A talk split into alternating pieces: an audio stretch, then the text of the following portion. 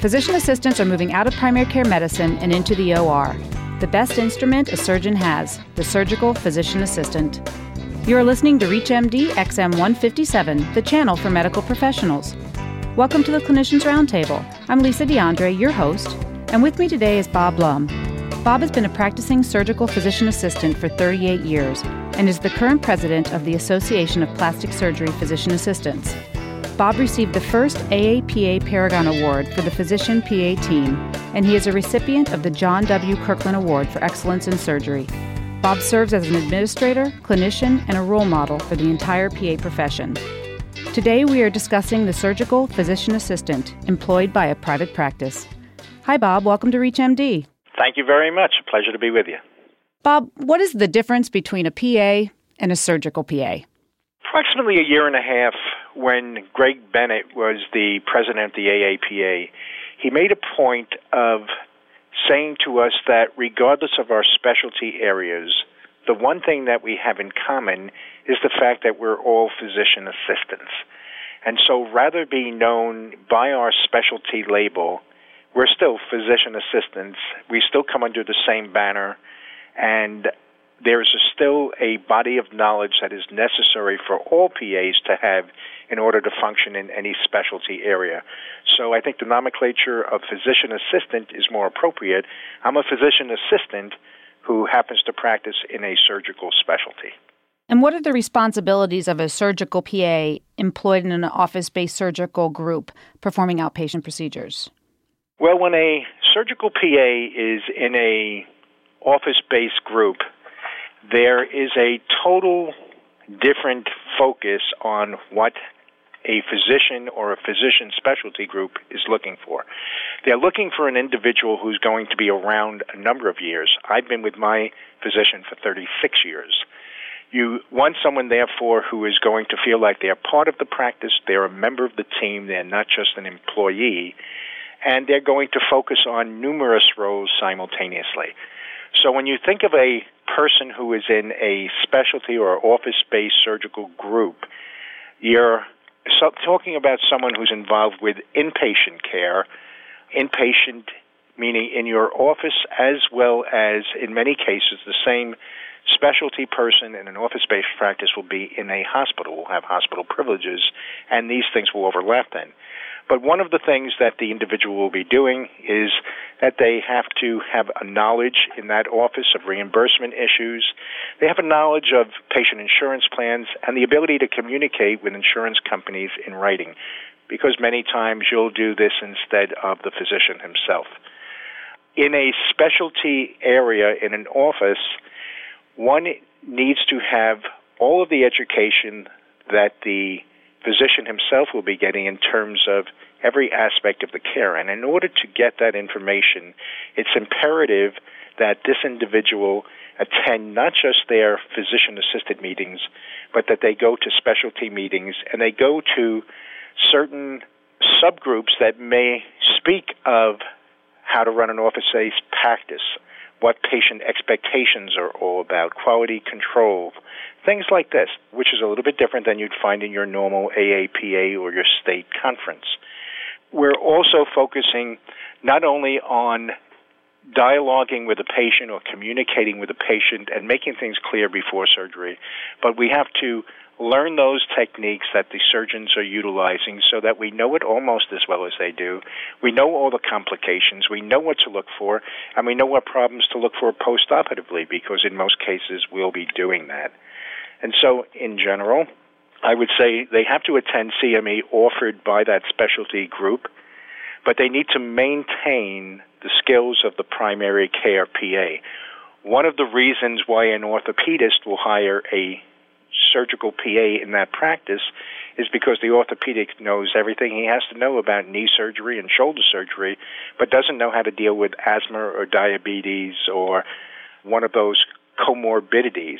And he depends or she depends on the physician assistant to be able to bridge the gap and to deal with the medical problems and to know when, in fact, to refer that to a primary care physician.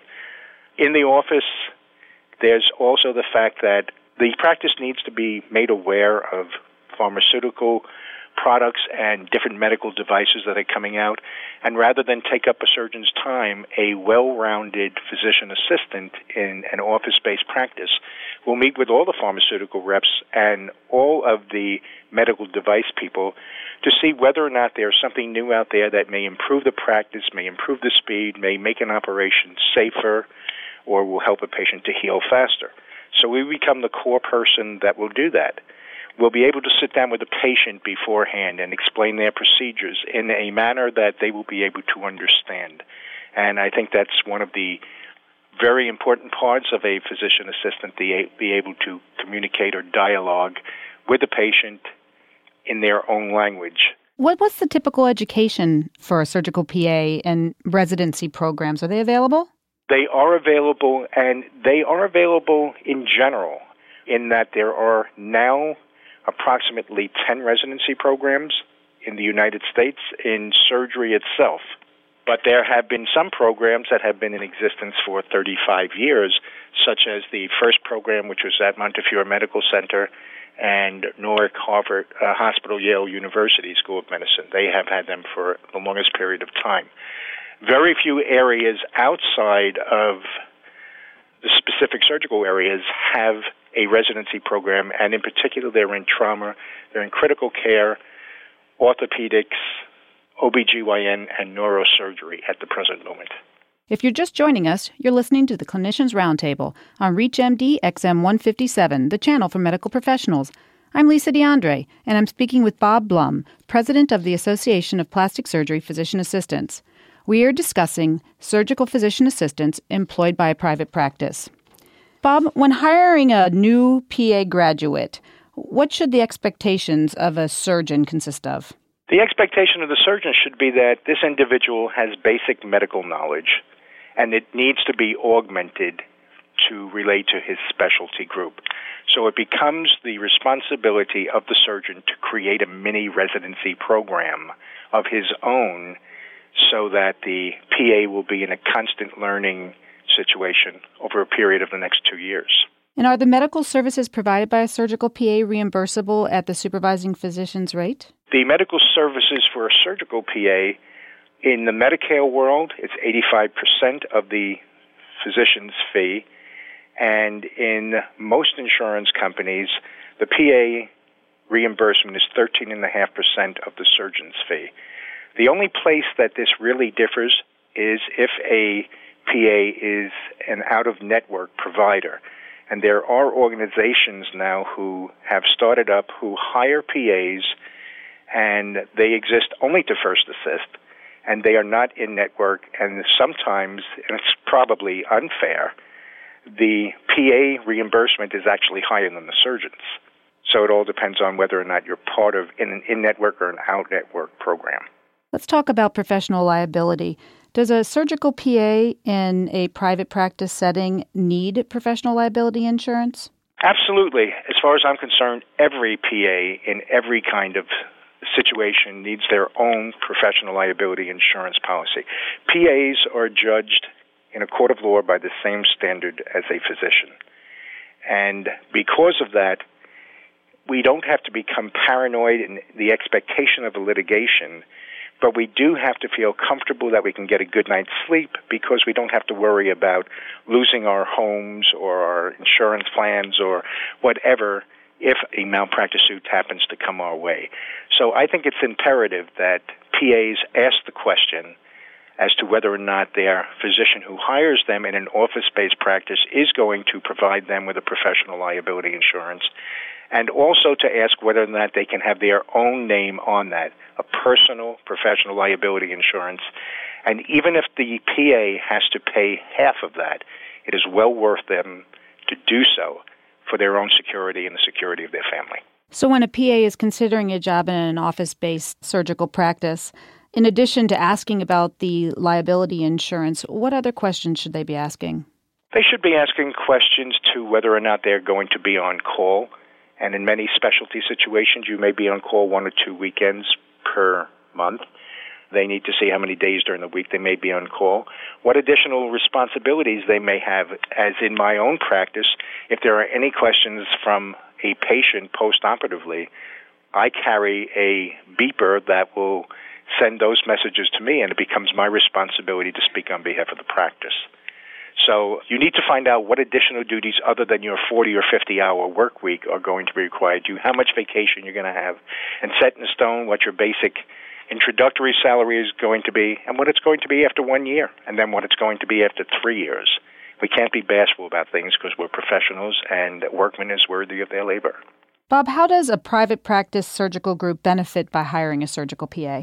They benefit because they have someone who now becomes part of the team. When my doctor hired me, I wasn't introduced as Bob Blum, the PA. I was introduced as I'd like to introduce you to our associate, Bob Blum, who happens to be a physician assistant.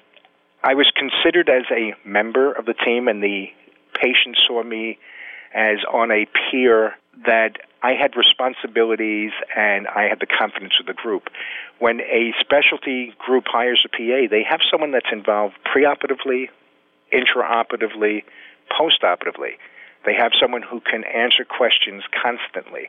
They have someone who is aware of every aspect of the practice. And if, in fact, there are problems relating to patients, the person who is seeing the patient will be able to transmit that information to the physician prior to the physician seeing the patient.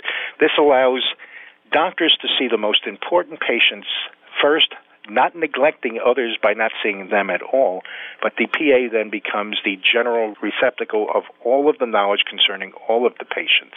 And it's also someone who will follow up on those important things that make surgical cases cancel, such as did this person get a CAT scan? Did this person have cardiac clearance? And so on.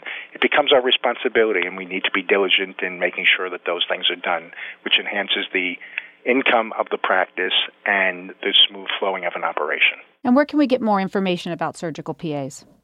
The first source is the American Academy of Physician Assistants by going to their website and looking under specialty groups.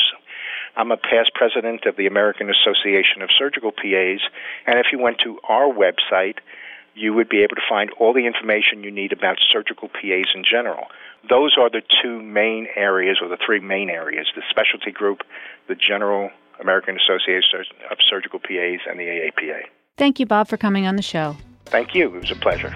I'm Lisa DeAndre, and you've been listening to the Clinicians Roundtable on ReachMD XM157, the channel for medical professionals. Please visit our website at reachmd.com, which features our entire library through on demand podcasts. Or call us toll free with your comments and suggestions at 888 MD XM157. And thanks for listening. This is Dr. Leon Sloman with the University of Toronto in Toronto, Canada, and you are listening to ReachMD XM 157, the channel for medical professionals.